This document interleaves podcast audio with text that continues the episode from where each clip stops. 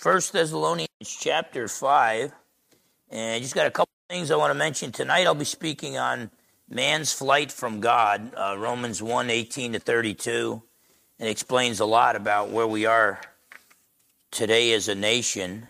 So that's one thing. Another thing is for those those of you who have keys when you lock up, just make sure that we go the downstairs. Make sure that wooden door is locked. It wasn't locked the last time I was here, and there's a lot of lot of homeless people will come and leave needles and and stuff like that if we don't uh, don't lock that up. So, um, but hope to see you tonight if you get a chance. That'll be at 6 p.m. And right now we'll be looking at First Thessalonians chapter five. We have the handouts over there, and um, and really look into some of the studies that we have throughout the week because we've got it. It's it's it's impossible to disciple people in you know an hour and a half on a Sunday morning, and um, and so it's nice when we break down into smaller groups and and um, and really get the study of the uh, the Word. So let's go to the Lord in prayer that He uh, anoints me to preach His Word today. Father, in Jesus' precious name, you're, you're such a good God. You're you're a God of a second chance. You're a God who forgives. You're a God who cleanses. And what's the hardest to believe for me is you're, you're a God who uses imperfect people to do your work. That you choose to use us despite our faults, despite our failures. And so I pray, Lord, that you would keep us faithful to you and you'd empower us. But especially this morning, Lord, the people that are here, they came here to hear your word proclaimed. They came here to, to hear your truth, not the fake news that we get hit with in the media, in the schools and the universities, and from politicians, and even from many churches claim to be churches, proclaim fake news. So I pray, Lord, that, uh, that you would cancel the man. You call fallible men to proclaim you're infallible, your perfect word. And so I pray, Lord, that you cancel the man and that you would anoint me with your spirit to proclaim your truth so I wouldn't lead anyone astray, Lord. We're a people who love your word, but we're also a people who tremble at your word. And so may your truth be proclaimed today. I pray you give each and every one of us confidence and boldness and wisdom to test everything that we hear today from this pulpit. Test it with your word. Your word is the final authority, not the guy behind the pulpit. And whatever is true that is proclaimed from this pulpit, I pray, Lord, that your spirit would empower us to apply it to our lives so that we could be all you called us to be, and that we would not be ashamed when your Son returns to earth and takes his stand upon the earth. In Jesus' precious name we pray. Amen. Okay, so remember, Paul started out this letter, his first letter to the Thessalonians. He thanked God for them. He gave them a blessing of joy and peace. He defended his ministry with them. He'd only been with them for a few weeks, okay? So he defended his ministry to the Thessalonians. He prayed for their spiritual growth and told them that he longed to visit them. He genuinely loved these people. Only met them for a few weeks, yet he genuinely loved them.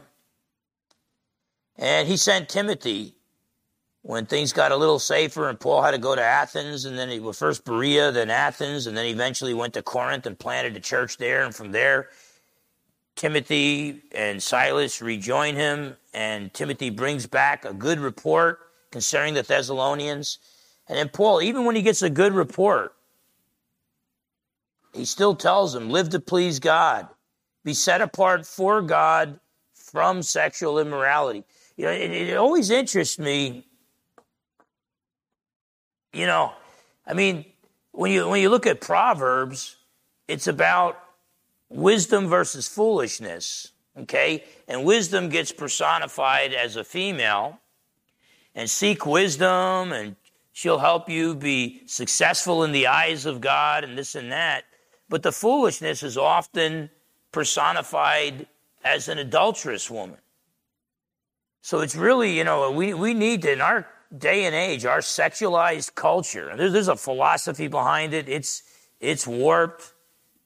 But in our neo pagan sexualized society, one of the clearest indications of living a foolish life is a person who is enslaved to sexual immorality rather than a person who is a slave to King Jesus and his word.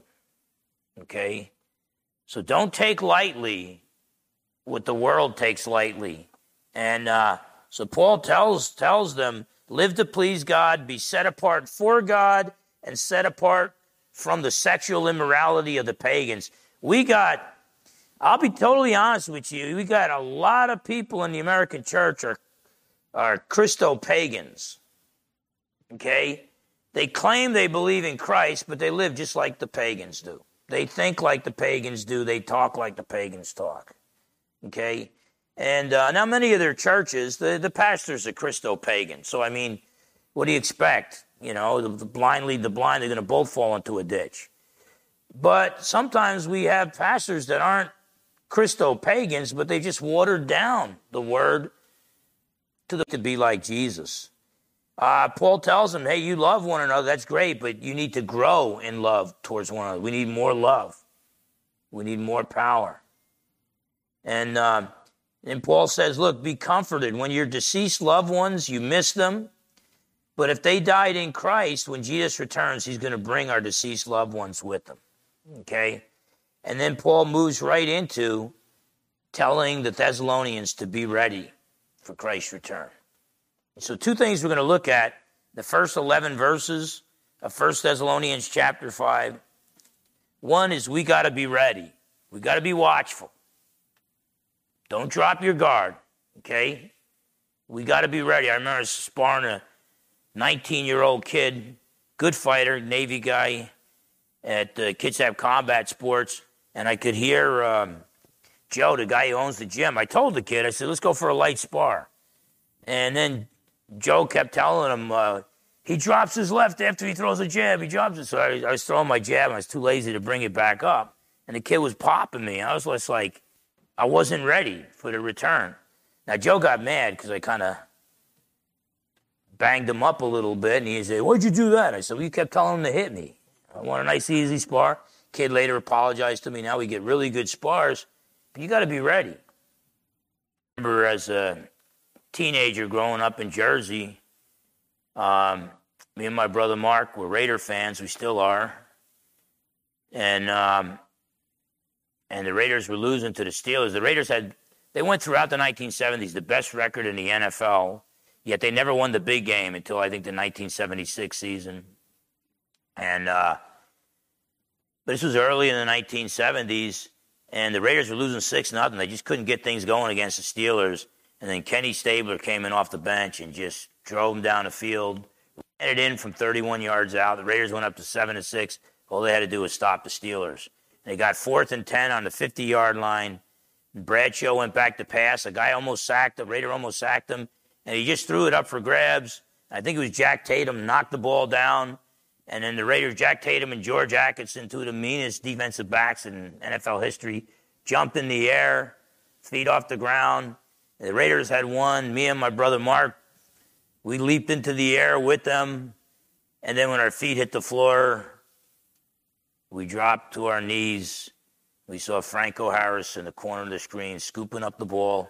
Steelers fans will say he scooped it up before it hit the ground. Raider fans will say after it hit the ground.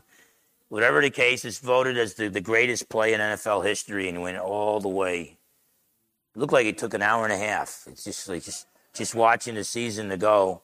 And um, uh, but we had we had that hope and the Oakland Raiders let us down.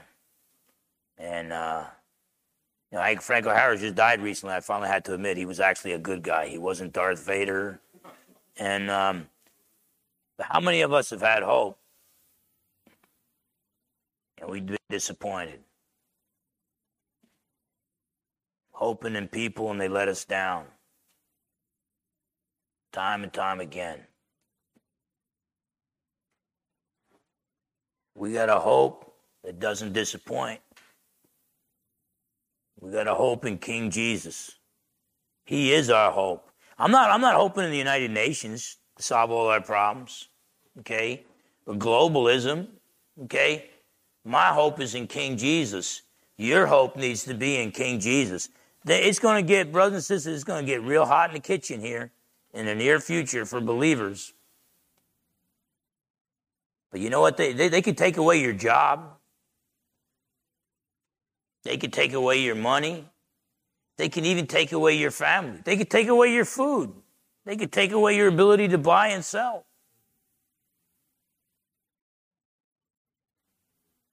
But if your hope is the Lord Jesus, they can't take away your hope. So if you don't come back with anything else, you don't remember anything else from this, we need to be ready, be watchful.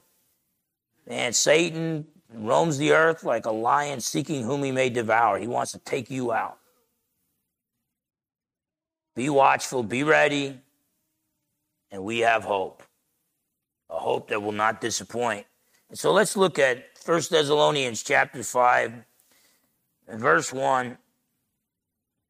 But concerning the times and the seasons, he just got done talking about how Jesus is going to bring us comfort when he returns because he's going to bring our deceased loved ones with them, those who were trusted in Jesus before they died.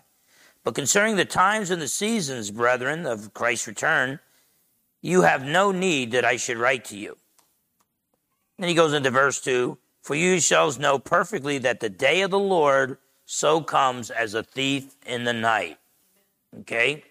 So, Paul tells us we don't need to know the exact time of Jesus' return. Okay? What, what, I, what I found, I think what everybody would find if you study the scriptures closely, is that the end time prophecies about the return of the Lord, the end time prophecies are so vague that each and every generation of Christians for the past 2,000 years would think that Jesus could possibly return in their lifetime. That's how vague they are. It causes us to be watchful. Yet, the end time prophecies are so specific that that final generation will know for sure. Okay? Now, you know, Jesus tells us in Matthew 24 when you see the abomination of desolation standing in the holy place, that's probably the image of the Antichrist, the image of the beast, demon possessed man in the temple. The Antichrist has proclaimed himself to be God, Second Thessalonians chapter 2. And um, he's going to institute the mark of the beast on the right hand of the forehead. You can't buy or sell without it. At that point, Jesus says, head to the hills. Well, that's kind of late in the game. Okay? But when the Antichrist goes in the temple, proclaims himself to be God, man, you'll know, okay, it is the end. Christ's return is near. Now, having said that, that's a little bit late notice for me. So they start building the temple, man. I'm thinking about all of a sudden, uh, you know, City Boy is going to become uh, Frontier Fremont or whatever they call the guy. And, uh, um, but uh, I know I could kill an animal. I don't know what, what to do with it after that. And uh, so, good. There's quite a few people that know what to do with it, and that's that's good. Cause you'll be cooking for me, because again, I'm a city boy. Closest thing to hunting I I've come to is uh, Fred Meyer's and Safeway in the frozen meat section. So, and um, I see other city guy hunters there with me, and um, but Paul tells us, look, we don't need to know about the exact time of Christ's return. Now, we all remember in the Gospels, I think in Mark 13, verse 30, around there, but we remember in the Gospels when uh, Jesus said uh, that he didn't even know the day or the hour of his return. Okay? Now look at Acts 1, verses 6 to 8. Now keep in mind, Jesus is all knowing and infinite in his divine nature. But when he became a man, he added a finite, limited, not all knowing nature, a human nature. And while on earth, he chose not to tap into his divine nature and divine powers. It's called the doctrine of the kenosis, the divine emptying. Even though he had those powers as God, he chose not to use that for his advantage. And God the Father chose not to tell Jesus when Jesus was going to return. Jesus, Jesus just relied upon the Father to supernaturally empower him and supernaturally give him wisdom while on earth. Now, once Jesus rises from the dead, all bets are off. Okay? And um, he's tapping into those divine powers and that divine nature. Look at Acts chapter 1, verses 6 to 8. Acts 1, verses 6 to 8. Therefore, when they had come together, they asked him, saying, Lord, will you at this time restore the kingdom to Israel? They're saying, you know, are you going to restore the kingdom? Are you going to come back and restore the kingdom now? Or are you going to do it later? And then, uh, and he said to them, Jesus said to them, it is not for you to know times or seasons which the Father has put in his own authority. You know, some think that Paul may have um, commissioned Luke to write to Theophilus the Gospel of Luke and the book of Acts. And that's where you'd see that the times and the seasons, that expression once again. And that might, this might confirm that. But Jesus said to them, It's not for you to know times or seasons which the Father has put in his own authority. See, so sometimes we just don't have a need to know. The Marine Corps, I learned about that. Sometimes they told me what the mission was. And I said, Well, why, why do we got to do that? And they said, Dick, you don't have a need to know. You're so low in the food chain, you don't have a need to know. Okay? And, um, well, we don't have a need to know the day or the hour, the times or the seasons of Christ's return. But then Jesus said this but you shall receive power when the Holy Spirit has come upon you, and you shall be witnesses to me in Jerusalem and in all Judea and Samaria and to the end of the earth. So when exactly is Jesus coming back? I don't know. What I do know is this. We got to live to preach Jesus. Okay? So I don't know the day or the hour of his return. If you got, you know somebody who's picking dates, watch out for that guy. And by the way, you know, people picking dates, somebody's going to get it right. It's like the boy who cried wolf. You just keep crying wolf all the time. Eventually, a wolf's going to have to show up. Okay? But you get, you get around a guy or a gal that's picking dates. Look, don't pick dates, just preach Jesus. Okay? Now, as you see things coming down, that should encourage you to be watchful and to be ready. But Paul said, But concerning the times and the seasons, brethren, you have no need that I should write to you. Verse 2 For you yourselves know perfectly that the day of the Lord so comes as a thief in the night. Okay? So we know that the, the day of the Lord will come like a thief in the night. It's amazing. Paul only spent a little bit of time, just a few weeks with the Thessalonians, and he already told them these things. Okay? And uh, and so we got to be ready for Christ's return because his return will be like a thief in the night. Uh, look at Joel chapter 2. Now, he calls the return of the Lord the day of the Lord. When does the day of the Lord occur? Look at Joel chapter 2.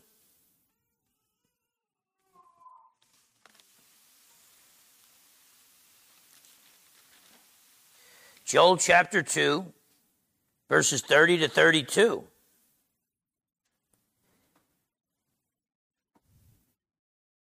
And the prophet Joel says, says this, and I will show wonders in the heavens and in the earth, blood and fire and pillars of smoke. The sun shall be turned into darkness and the moon into blood before the coming of the great and awesome day of the Lord. And then he says, you know, it shall come to pass that whoever calls on the name of the Lord shall be saved. There's going to be, I believe, Jews and Zechariah 14 and all nations invade Israel that as the, the rapture of the church is occurring after the tribulation, there's going to be Jews saved in their mortal bodies as they call on the name of the Lord. And the mountain's going to, Mount of Olives is going to be split in two, and they're going to be protected and all, and they're going to be able to repopulate the Jewish nation in the millennial kingdom. For in Mount Zion and in Jerusalem there shall be deliverance. Zechariah 14, 5 says, When the Lord my then the Lord my God will come and all his holy ones with him. And the Lord has said, among the remnant whom the Lord calls. But the thing is, there is we know that the sun is darkened and the moon doesn't give its light before the great and awesome day of the Lord. Well, when do those signs occur? Look at Matthew 24. Gospel of Matthew, chapter 24. Jesus is talking about the end times. He tells them at this point, too, he doesn't even know the day or the hour of his return. Only the Father knew. Matthew 24, 29 to 31. Again, you have those same signs in the sky. Immediately after the tribulation of those days, the sun will be darkened, the moon will not give its light, the stars will fall from heaven, and the powers of the heavens will be shaken. Then the sign of the Son of Man will appear in heaven, and then all the tribes of the earth will mourn, and they will see the Son of Man coming on the clouds of heaven with power and great glory. And he will send his angels with a great sound of a trumpet, and they will gather together his elect from the four winds, from one end of heaven to the other. Okay? So I believe I'm of the school of thought. It's called historic premillennialism. Jesus will return before the millennium, literally reign on earth, but I'm a post tribber. I believe the church will go through the tribulation.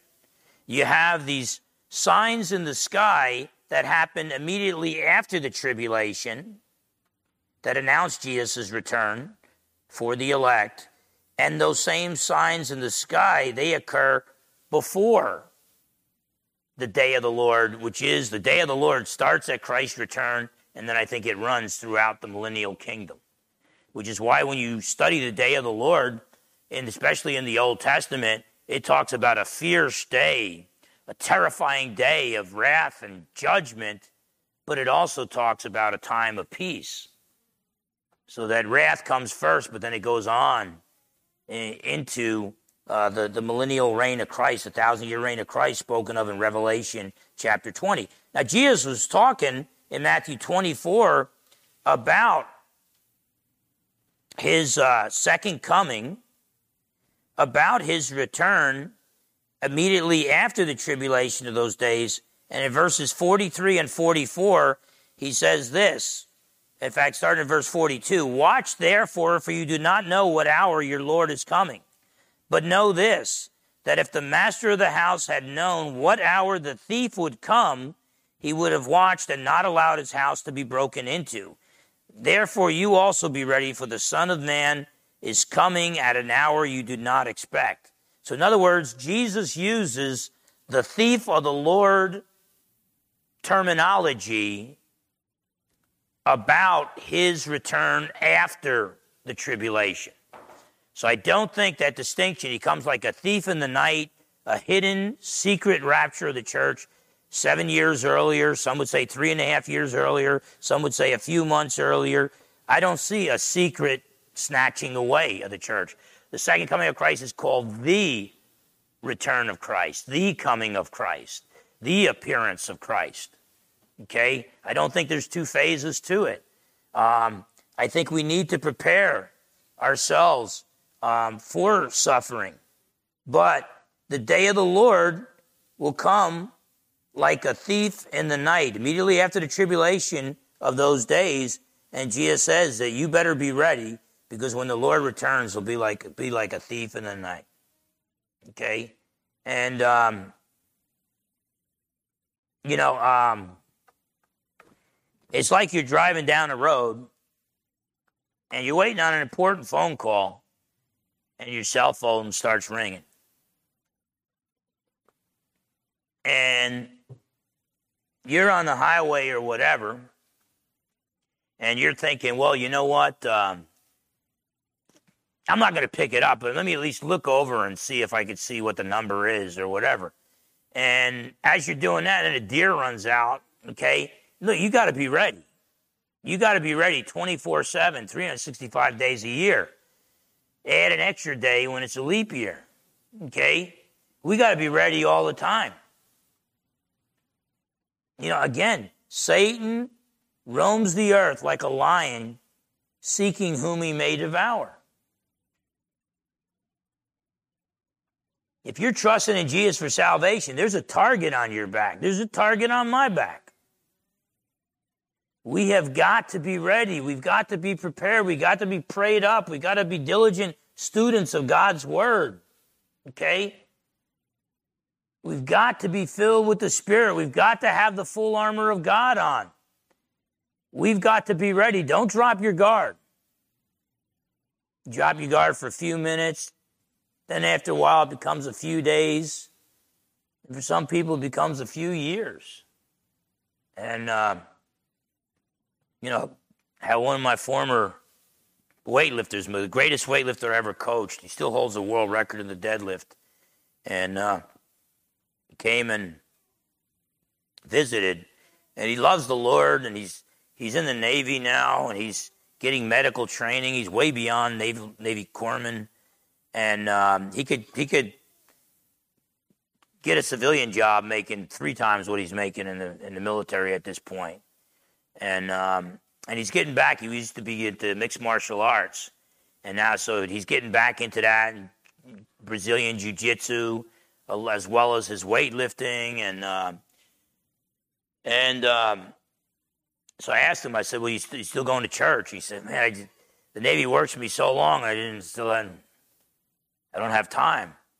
And God bless him. I love this guy like he were my son, you know.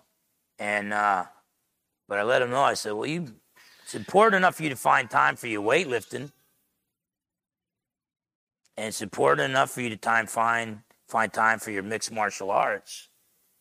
Don't you think you ought to find time to fellowship with God's, pe- God's people and receive instruction in the Word?" I encouraged him. Listen to my stuff. He might be listening right now. He might be mad at me next time he sees me. He might pick me up and throw the old man a little around a little bit, but but uh but whatever the case, I told him listen to listen to my stuff online till you find a church, a good, solid Bible believing, Bible preaching church. But that's got to be a priority. Don't drop your guard. Wouldn't It be sad if you just dropped your guard for a little while. And then you drop your guard a little longer. Then you drop your guard, and all of a sudden you're wondering, why did I accept the mark of the beast? Okay? No. No. You gotta you gotta stay focused on Jesus. You be ready, moment by moment, day by day, and uh, uh, so Paul tells us we don't need to know the exact time of Jesus' return. In fact, can you imagine all the think of all the great Christian saints in the past two thousand years, and let's say you're well read and like a thousand of them come to mind. Okay you might be able to reduce that number by 90% if God would have told them, oh, and by the way, Jesus isn't going to return until after the year 2023. A lot of them, might, without that expectancy, might not have been watchful, might not have been ready. God knows what He's talking about. I, I you know, I got asked, you know, once again to do the keynote address at our graduation for Crosspoint. It's an honor to do that. I kind of wish they would give other teachers more opportunity and stuff. I and um, but um, but you know I'm a busy guy. I got to admit that and all. But really, did I have to stay after school till five thirty the night before graduation, typing up my? I'm glad. I'm glad it turned out good because man, I didn't. You know, I just kind of it was just like just typing away and getting it done and printing it out and get up there and gee, gee, Lord, I hope this works. But, uh, um, but if you tell me when I was in school, you tell me a paper's due uh, in two months, then I'll wait a day. I'll, I'll wait a month and 30 days before I'll start working on it. So, how many of us would just kind of slime if we knew the day and the hour of Christ's return. Okay? Um, how many of us, because we think we think we're going to be that one, you know, one out of a, I don't know, out of thousand people that lives to be a hundred, and we're convinced that's going to be me. So it's kind of like I'm sliming in my walk. I'm only 65 or 70 or whatever, and it's like no, we don't know when God's calling us home. And so Paul says we don't need to, to know the exact time of Jesus' return. Uh, we do know that the day of the Lord will come like a thief in the night. We must be ready. We must be watchful. We know in the last days there's going to be global government broken down into 10 regions. That stuff's going on right now. Okay?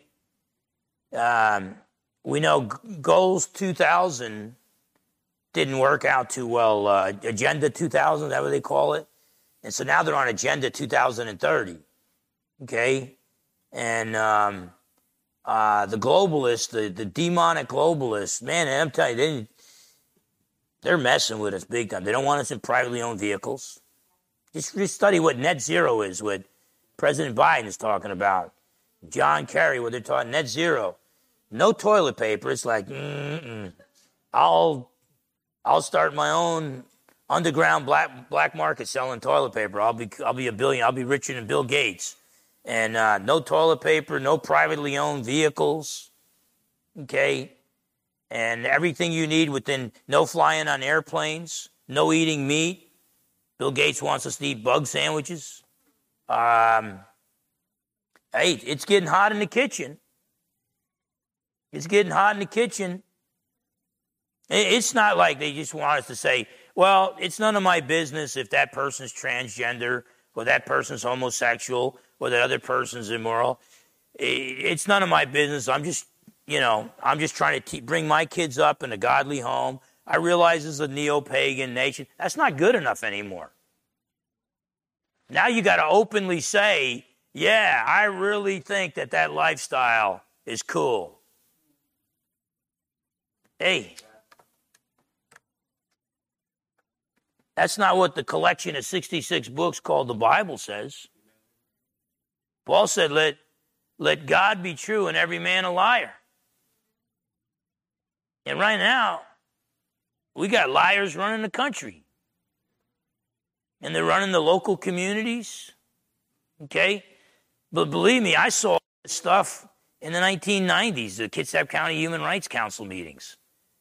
They did the same. Anytime I quoted from the Declaration of Independence about all men being created equal, the response from the Human Rights Council was, "Well, they were not. A, they were just nothing but a bunch of white Christian males. So why should we listen to them?" That sounded pretty radical back then. Doesn't sound radical anymore. And um, uh, I, I'm not picking dates. I don't know when Jesus is coming back. I do know it's getting hot in the kitchen. So what do we do? We preach Jesus. Okay? And believe me, there's stuff. We're, we're, I had a talk with Pat today. We got a, you know, Philadelphia radio station wanted our programs on. I said, we can't afford it. They lowered the price. I said, we can't afford it. They lowered the price. Can't afford it. They're almost giving it away for free now. Okay? The hotter it gets in the kitchen, the more people we want to reach. And praise God with the limited funds that we have. We're going to be we're going to be doubling our amount of people that we're able to reach. And um, God is good. This is not if God's called you to be a loud Christian, then this is not the time to be quiet. Okay? If you're one of those quiet, the quiet Christians do powerful things.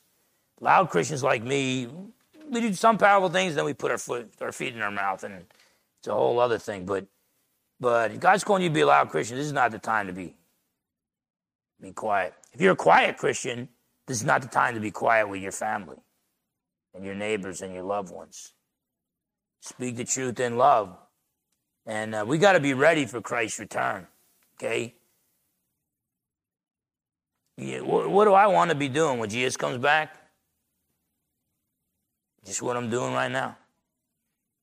I want to be preaching Jesus. And um, okay, and then uh, verse three. Here's a little hint. That praise God. You know, we we don't need to know the day or the hour. God said, "Look, I'm not going to tell you the day or the hour. I'm going to give you a whole lot of hints." And so we got like Matthew 24. We got the Book of Revelation. Okay. By the way, Matthew 24. Those same teachings are found also in Luke's gospel. So the Thessalonians may have even seen a copy of Luke's gospel, assuming that Luke is the colleague of Paul. I argue in my uh, hijacking historical Jesus, the chapter on redating the New Testament, um, I actually argue that Luke was written in the 40s AD.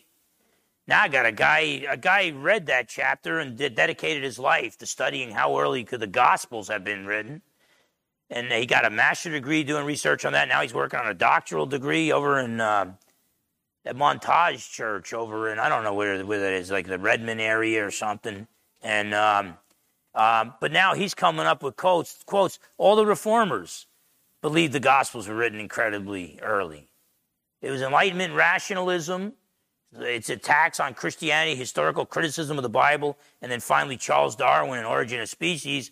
That even in our conservative Bible colleges and seminaries, we've taken these later dates. And so they may have already had access to at least the information from Luke's gospel, if not the gospel itself. And um, and then, but Paul tells them this: we get lots of clues. So they they knew uh, that the, the that uh, we don't know the day or the hour. They knew that there were lots of hints, and Paul said said this. And when they say peace and safety, then sudden destruction comes upon them as labor pains upon a pregnant woman, and they shall not escape. So when the world is saying peace, he says they, not us, they. When they say peace and safety, then destruction comes. You know? And right now, look who's getting blamed for all the world's problems. Okay? The Bible teaches that all nations will invade Israel when Jesus returns. So you got to have all nations pretty much hating Israel, wanting to wipe them out. But Jesus said, You'll be hated in all nations because of my name. So Christians will be hated in all nations, We'll be blamed for all the world's problems. Okay? Uh, lawlessness will increase. Just read Matthew 24 and then watch the news. You tell me what's going on. Okay? Do I know for sure? No. But I see it getting much worse than it's getting right now. So all I can say is be watchful and be ready. Okay? Um, you know, Joe Louis fought a German fighter. He was a good man, but, you know, the Nazis had taken over in Germany. But Max Schmeling, when you study, he even paid for Joe Louis's funeral expenses and stuff. He was a good man. He was apolitical. And uh, we viewed Joe Louis fighting Max Schmeling as America fighting the evil Nazis, and and in reality, Max Schmeling, you know, really didn't have political views, was not a racist, loved Joe Louis. Joe Louis loved him. But the first time they taught, again, too, he found that when Joe Louis, he studied the films, when Joe Louis, I think when he would throw a right, he would drop the left. And um, and capitalized on that and knocked Joe Louis out, I think, in the 12th round in a very one sided fight. Okay? The rematch didn't go that way. Joe Louis realized I wasn't ready the first time fought. Now, lots of fighters will say, I wasn't ready. Just more trained, I would have whooped the guy. You know, Mike Tyson, I wasn't ready for Holyfield the first time. Uh, he wasn't ready the second time either. Okay? Holyfield had his number. And, uh, but in the rematch, I believe it was in Yankee Stadium. I can't remember. One of the fights was in Yankee Stadium. Uh, but Joe Louis pounded him into submission, knocked him out, Schmeling out in the first round, broke, I think, three of Schmeling's ribs, and that ended uh, Max Schmeling's career. Okay?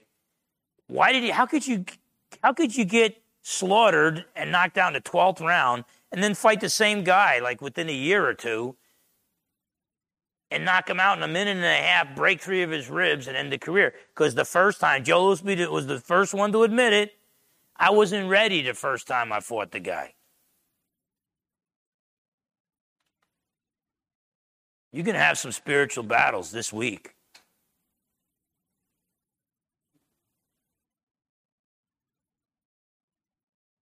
You can have some spiritual battles this month, this year.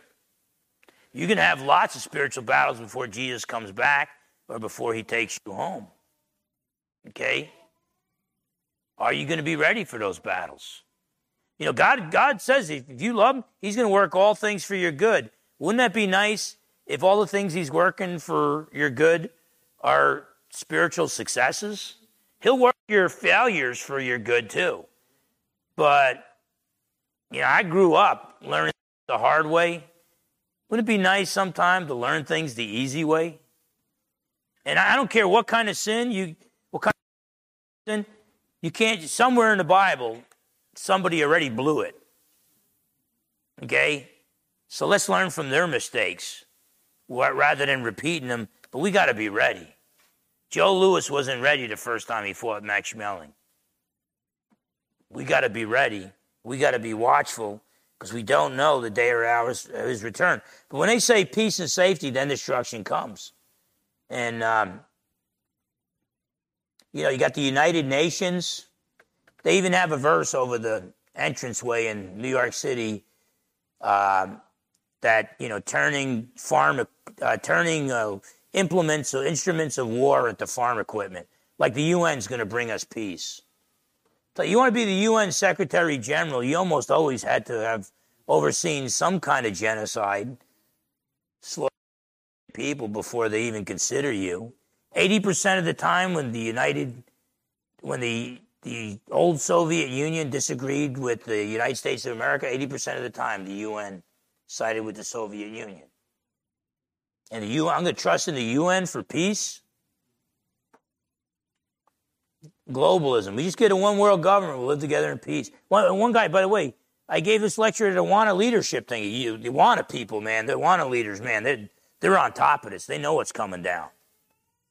And um, I was training them in apologetics. I gave this talk, but only had one guy over the years who disagreed with me and talked about look at the peace that the UN has given us. Well, there hasn't been a global war since the UN started. Uh, I think we're on the we're on the brink of World War III, to be honest with you. But um, but he, I said they gave us peace, and I mentioned the Korean War since the UN started. Um, the Vietnam War, First Persian Gulf War, Afghanistan, Iraq. I mean, the list goes on and on. That's just that's just dealing with America. Then you get in what's going on in the Middle East and in other parts of the. I mean, how if that's your definition of peace, I'm not sure I want any part of that. But we're we're not going to find peace in the wisdom of man. Uh, it could be now, Daniel. We don't have time to look at it, but in Daniel nine twenty three to twenty seven, it talks about in the last days, the Antichrist will sign a seven year peace treaty with many, with people from many nations. Okay, and that could be the time that people say peace and safety. Mankind has had wars ever since there were nations. And now we're going to have peace because there's this miracle working guy, the Antichrist, signs a peace treaty, promises us with peace, you know, promises us peace. Now we're going to have peace and safety. Uh, the Apostle Paul says when everybody says peace and safety, then destruction comes. He refers to the signs of the times too as labor pains. Labor pains. When a lady is about to give birth, when the pains increase in frequency and intensity, then you know the birth of the child is near. So Jesus talked about earthquakes, famines, natural disasters. When they increase in frequency and intensity, you'll know that it's getting closer. Okay? And so it's like, look, we don't know the day or the hour of Christ's return. Our response should be, so it's no big deal. Just slime through life. No, we don't know the day or the hour of Christ's return, so we better be watchful. We better be watchful. Now, up to this point, it sounds like, man, this is like, boy, we don't we don't have any anything to go on. No, verses four to seven, Paul says, now wait a minute. Christ comes like a thief in the night, but believers are not in darkness. We're not ignorant. Verses four to seven of First Thessalonians chapter five. But you, brethren, are not in darkness, so that this day should overtake you as a thief. You're all sons of light and sons of the day. We are not of the night nor of the darkness. Therefore, let us not sleep as others do, but let us watch and be sober. Okay? This, it shouldn't, when Christ returns, it shouldn't shock us because even though he comes like a thief, we were expecting the thief. Okay? And I used to like the Petra song where they, they call Jesus the grave robber. when the grave robber comes, like a thief in the night. Yeah, he's going to do some stealing. He's going to be stealing, you know, he's going to be stealing some dead bodies, giving immortality to those mortal bodies. He's going to be raising us. But he's going to come like a thief in the night. But it shouldn't take us off guard. We know the signs of the end times. Matthew 24, Jesus spoke about that. Luke mentions it. They might have had access to Luke's gospel, or at least the information that went into Luke's gospel. They didn't even have the book of Revelation. We got the book of Revelation. We know the signs of the end times, so we should be ready for Christ's return. We are sons of light. We don't stumble around in the darkness. If the sun went down, we turned off all the lights and it was pitch black in here, and you tried to walk around, you'd probably bump into chairs, you'd bump into because you're ignorant. You're ignorant of your surroundings because of the darkness. We're not sons of darkness, we're sons of light. Jesus has turned the lights on. The more we learn about the Lord and His Word, the more we learn about His ways, the more we see what's going on in the world today, brothers and sisters, we can put two and two together and come up with four.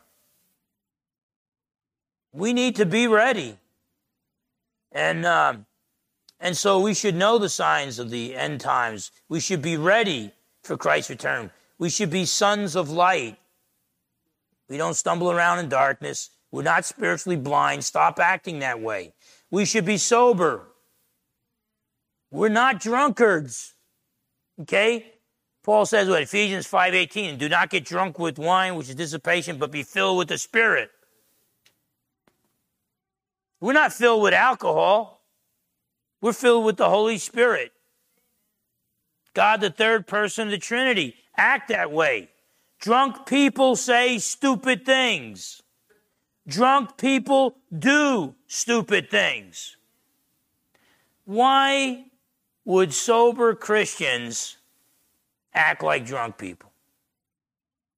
Why do we say stupid things? Why do we do stupid things? We got to be sober. And then we're to be awake. Now, this is really, really crazy because our culture tells us we're the ones who are asleep at the wheel. In fact, we even got some churches in Bremerton that probably think Pastor Phil Fernandes is an idiot and Trinity Bible Fellowship is a dumb, antiquated, outdated church because we're not woke. And so we got a culture says if you want to be woke, if you want to be awakened from the stupidity of the past, you got to embrace critical race theory, some form of neo Marxism. And uh, you've got to, to want the, uh, United States sovereignty to go down the tubes. Um, you've got to be uh, uh, view people through the lenses of race and put people into the categories. You got to hurt certain kinds of people. You got to be on board with the transgender movement.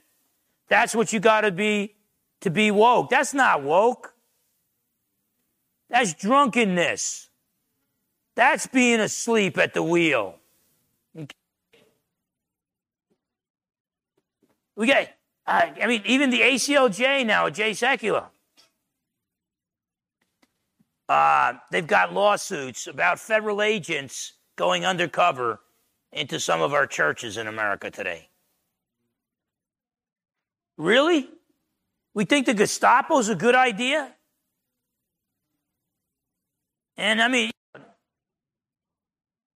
President Biden, you don't have to, don't worry about it, dude. You don't have to send um, you don't have to send secret agents into our church, spy on us. Just listen to our stuff online or on Seattle radio. Okay? We're just we're gonna preach Jesus till he comes back. I'm telling you, I'm getting louder because I see the dangers that are ahead. That's causing me to get louder. If God's called you to be a loud Christian, you get louder too. God's called you to be one of those quiet Christians. You share that love with people and you quietly share that gospel with people, this is not the time to be in darkness.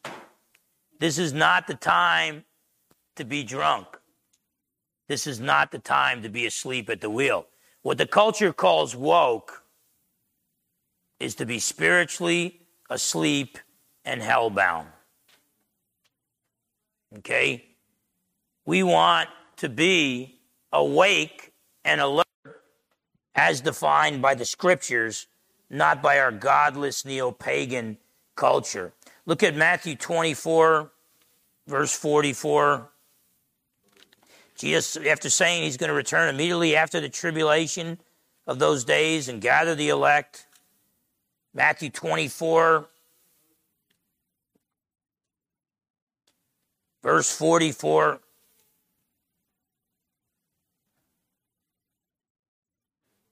Jesus says this, Therefore you also be ready, for the Son of Man is coming at an hour you do not expect. Be ready. I mean, one, one of the one of the uh, pieces of the attire of the full armor of God is shoes for the preparation of the gospel of peace. To be prepared, to be ready to share the gospel.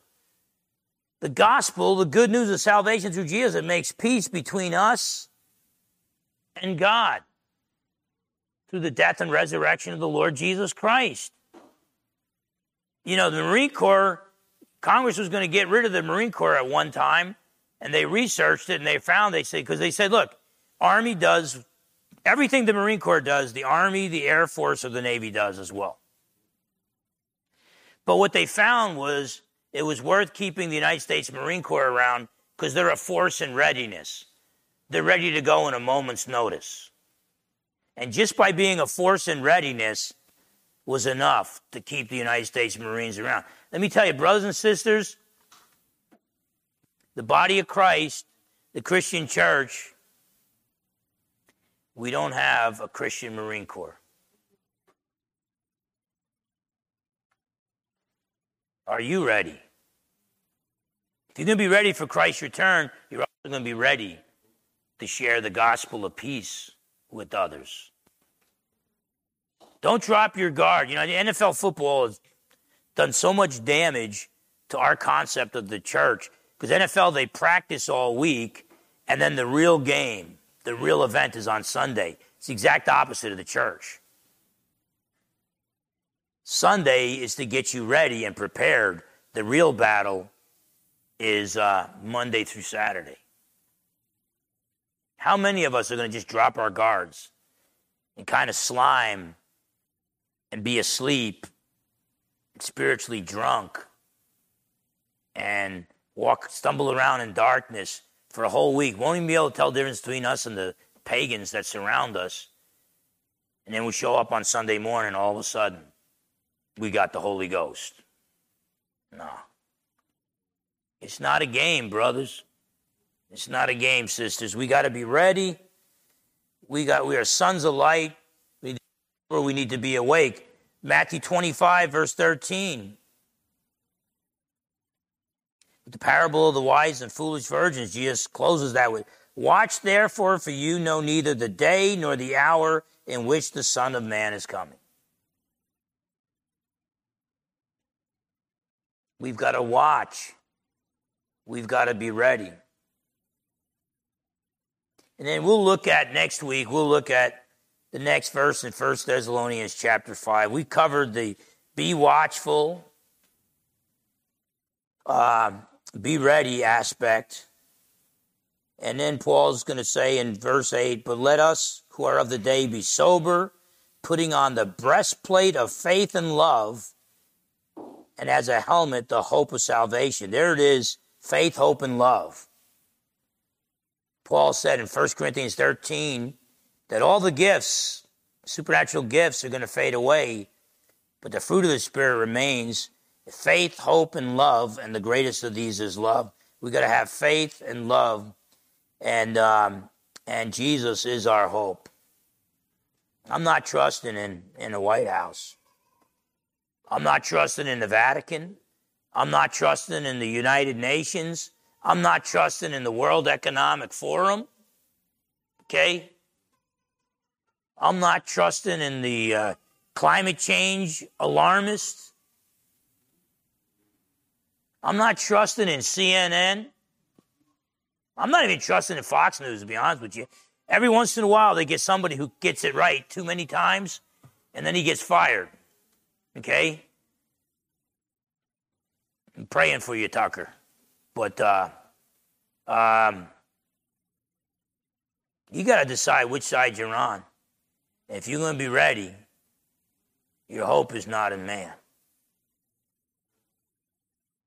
Your hope is not in the wisdom of man. I spell hope J E S U S. Jesus is my hope. I had no hope at age 21 in the Marine Corps. I came to Jesus, and now I got hope. If you're trusting in Jesus for salvation, you have hope, a hope that will not disappoint.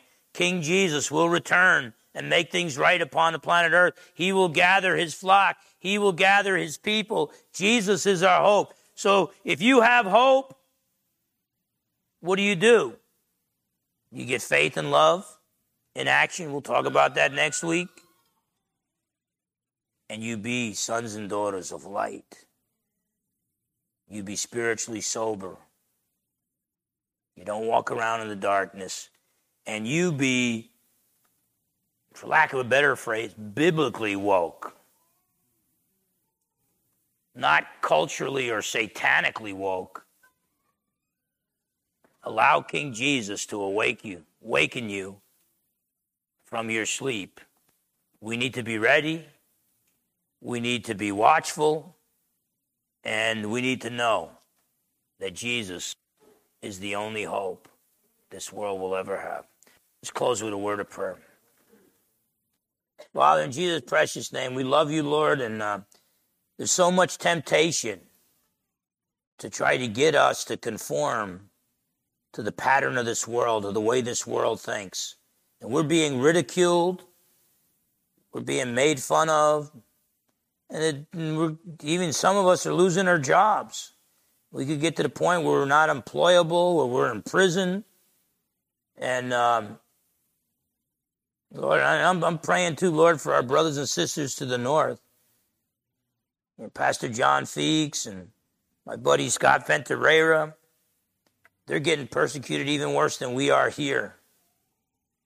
And so prepare us, Lord, for the difficult times ahead, but make us sons and daughters of light. Make us spiritually sober. Make us ready, make us watchful, and make us biblically woke, not woke in the eyes of the neo Marxists, neo pagans. But may we be alert and see the signs of the times and interpret them through the wisdom of your word. Whether your son returns in our lifetime, during our lifetime or not, may we be ready, Lord. May we be watchful and may we be ready.